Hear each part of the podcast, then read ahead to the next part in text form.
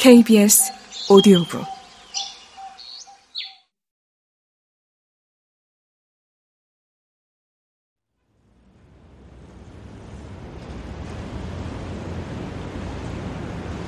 차들이 빵빵거리고 트럭들이 끽 소리를 내고 신호가 바뀐다.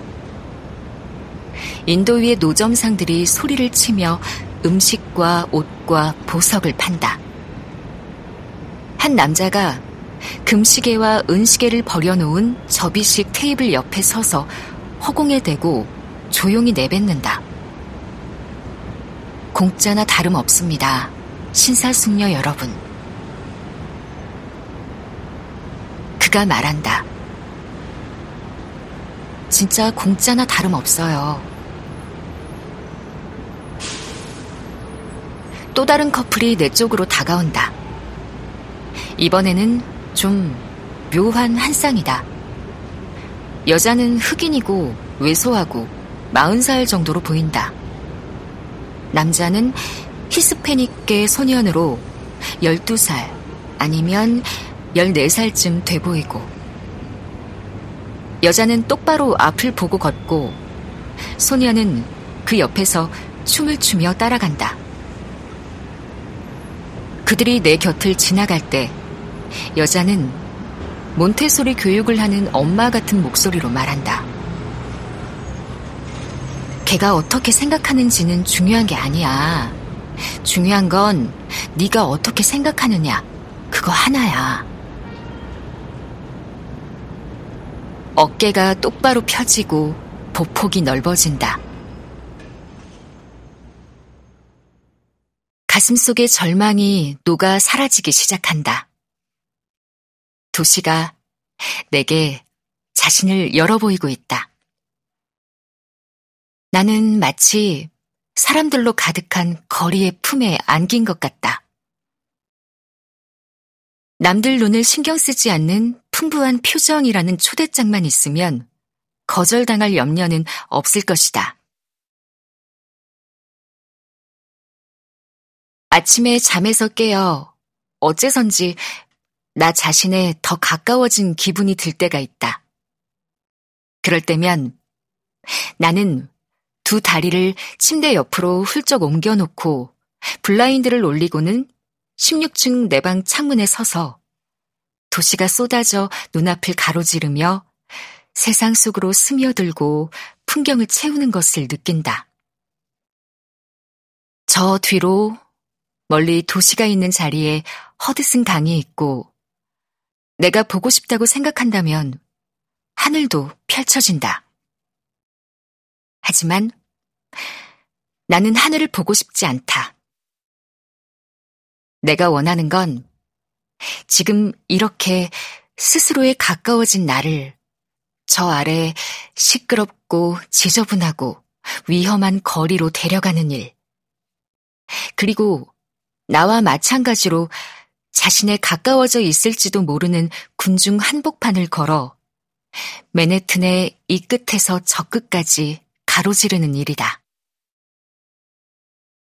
나는 어떤 친구와 연인과 친척과 함께 있는 것보다 그 거리에서 거칠게 떠밀리고 부딪히며 낯선 사람의 주의를 끌고 처음 보는 사람과 몸이 닿는 감촉을 느끼기를 원한다.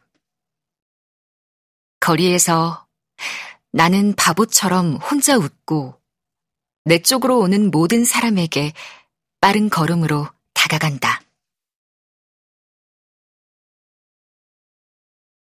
어린아이들은 나를 빤히 쳐다보고 남자들은 미소 짓고 여자들은 내 눈을 똑바로 보며 웃음을 터뜨린다.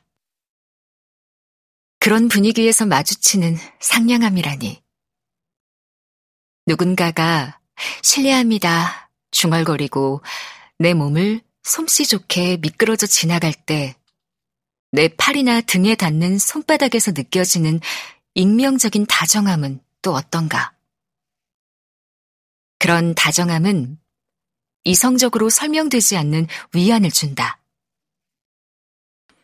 그럴 때면 나는 도시의 현실만큼이나 도시라는 관념 자체에도 무한한 사랑을 느낀다. 사람들 역시 모두 멋져 보인다. 잘생기고 감각적이고 흥미로워 보인다. 삶이 아낌없이 아무런 문제도 없이 흘러 넘친다. 걷다 보면 가끔 고개를 젖히고 입을 벌려 반짝이는 무리를 흘러가는 햇빛을 목 안으로 받아 마시는 듯한 기분이 든다. 그러다 가고일의 얼굴을 잇따라 들여다보는 것 같은 날들. 눈앞에 모든 사람이 늙고 못생기고 일그러지고 병든 것처럼 보이는 날들을 생각하면 내가 그날 그날 얼마나 많은 희망이나 두려움을 품고 있든 거리는 그것을 고스란히 내게 되돌려준다는 사실을 깨닫는다. 도시는 때때로 나를 거부하지만 바로 그 도시를 가로질러 걷는 것만큼 아프고 성난 내 마음을 달래주는 일도 없다. 길 위에서 사람들이 사람으로 남기 위해 서로 다른 50가지 방법으로 마지막 순간까지 애쓰는 모습.